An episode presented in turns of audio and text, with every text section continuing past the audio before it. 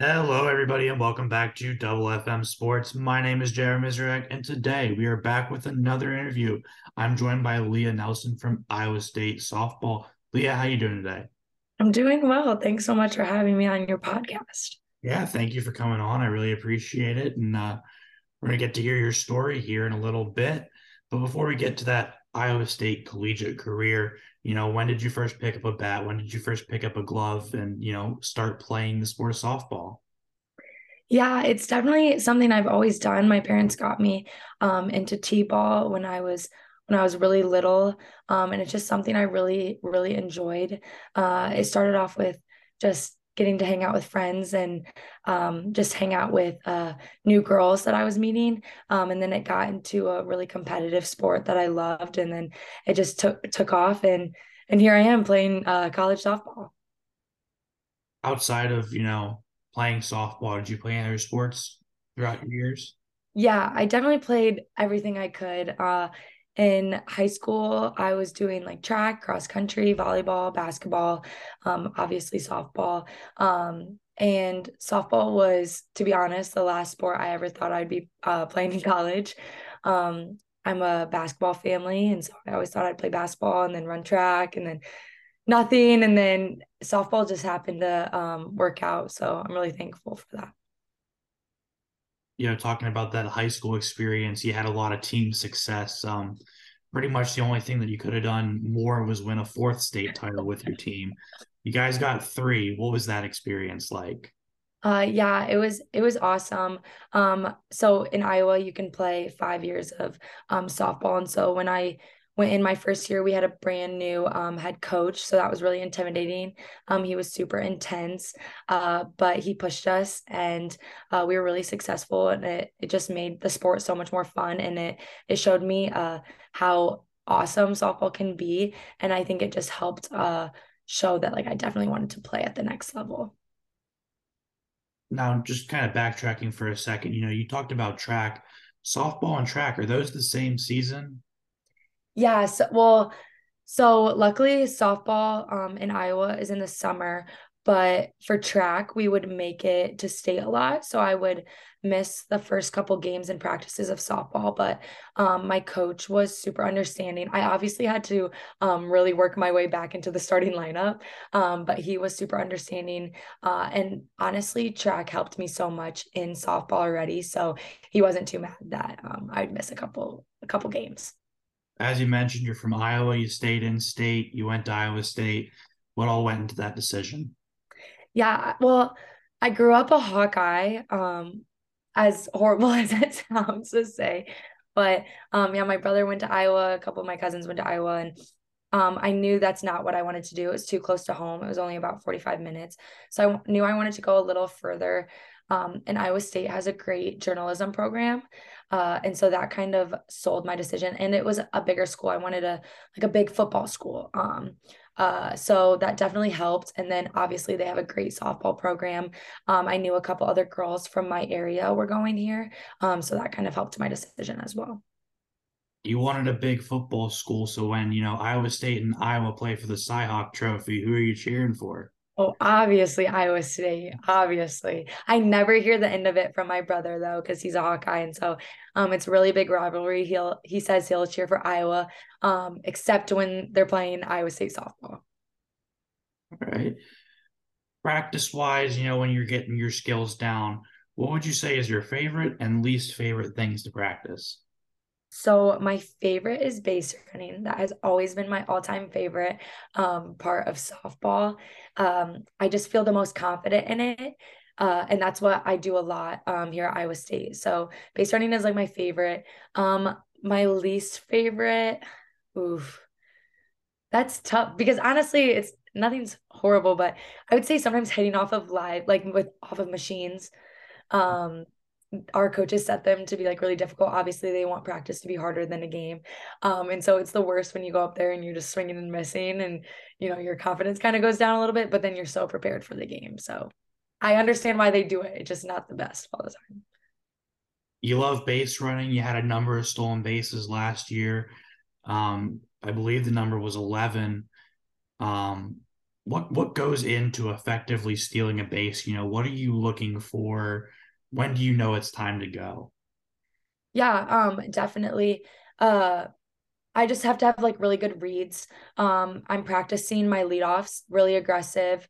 Um, we try to do like uh, maybe like a delayed lead a little bit. So then you're all in one motion. You're not squaring up to the catcher or the pitcher at all. Um, and the second I kind of see the ball is is a uh, is dropping a little bit, um, I just take off um because that's usually going to go in the dirt um and then the catcher has to pick it. So definitely good reads, good jumps.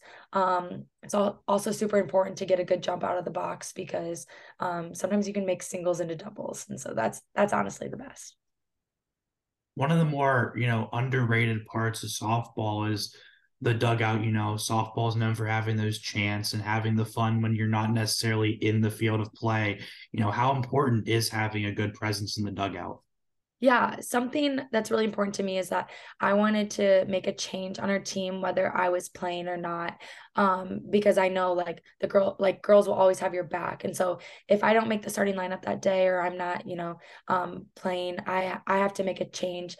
Um, and that's the dugout. And honestly, you have no idea how amazing the dugout can be like if they're cheering and you're on the field uh sometimes it just makes the game uh, like that much more fun um so i try my hardest to really be a leader in the dugout and there's so many things you can do with not just cheering like you can pick a change up um you can yell that the runner's going so the catcher can you know throw her out so there's so many things you can do and um, the best thing about our team is that they really um, understand that and um, they always give credit to the dugout. Um, and it's the dugout is just as important as the girls on the field. Um, and that's something I love about Iowa State and something that they teach um, to all the girls that come in.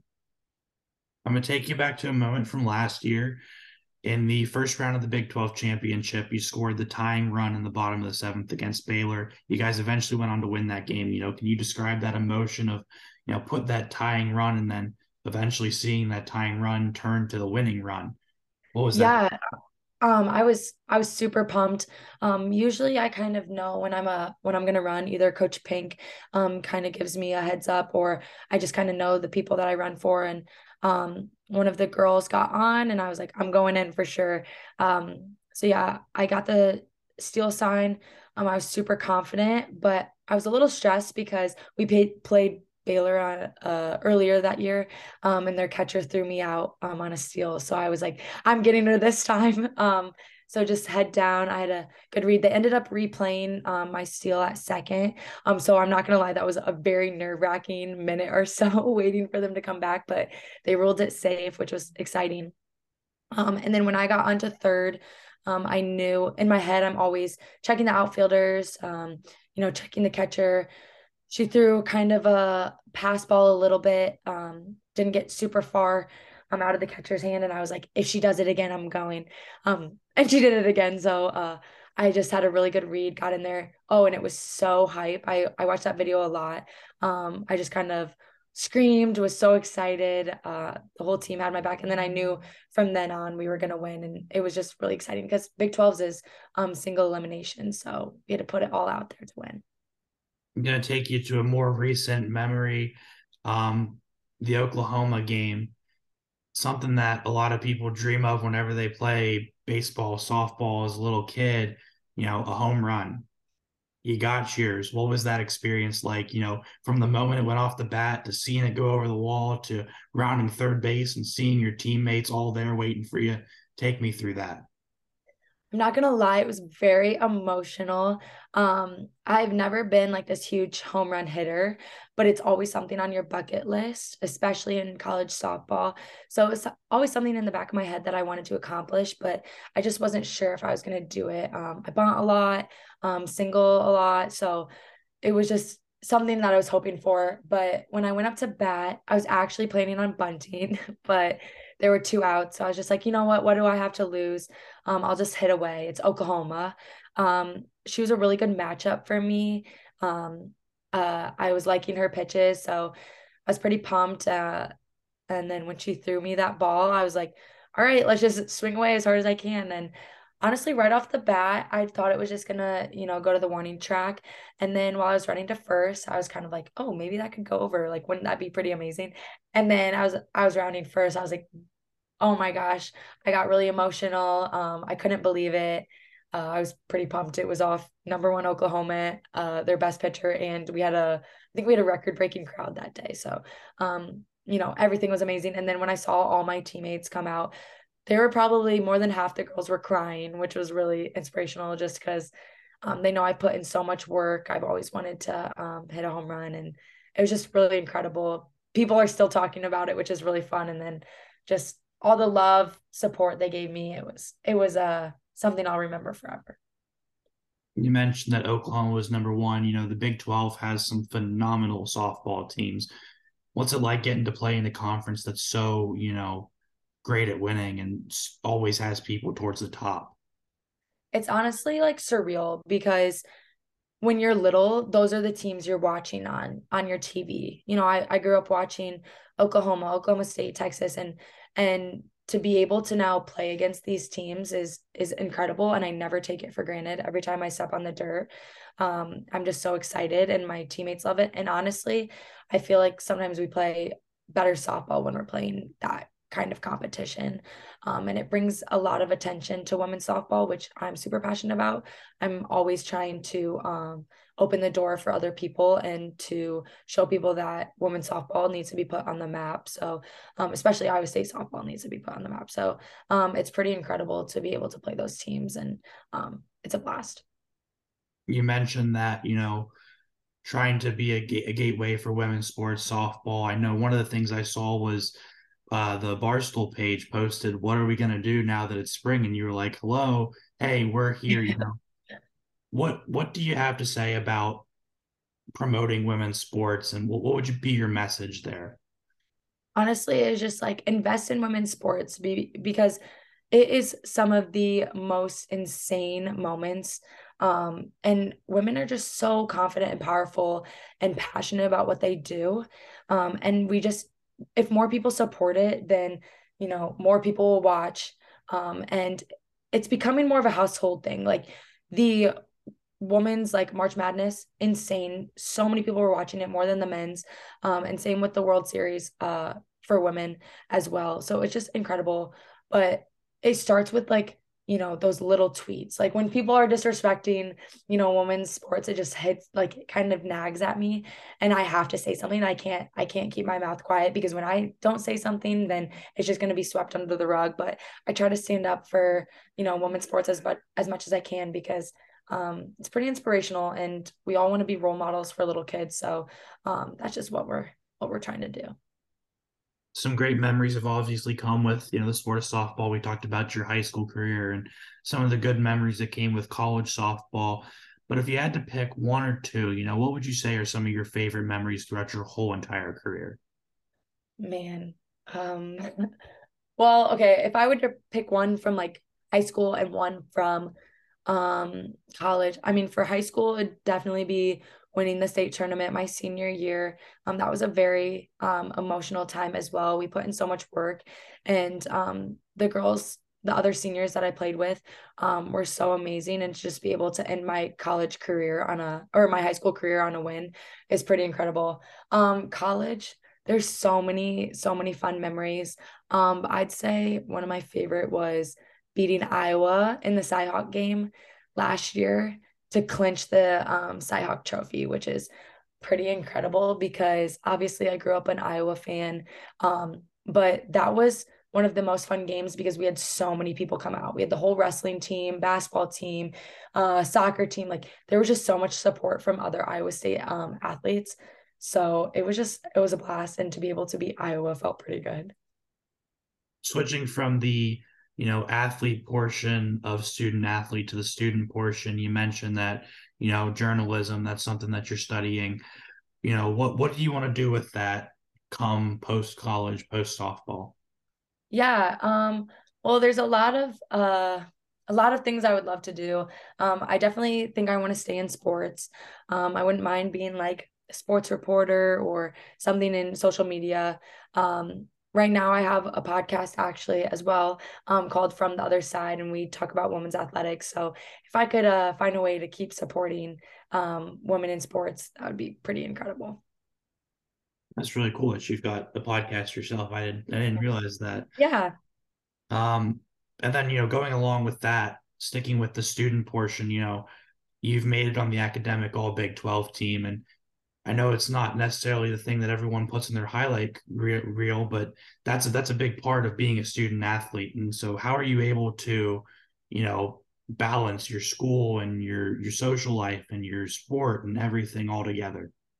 Uh, yeah, it's definitely difficult. Um, it took some adjustment, but in my mind, like I came here uh, to be a student first.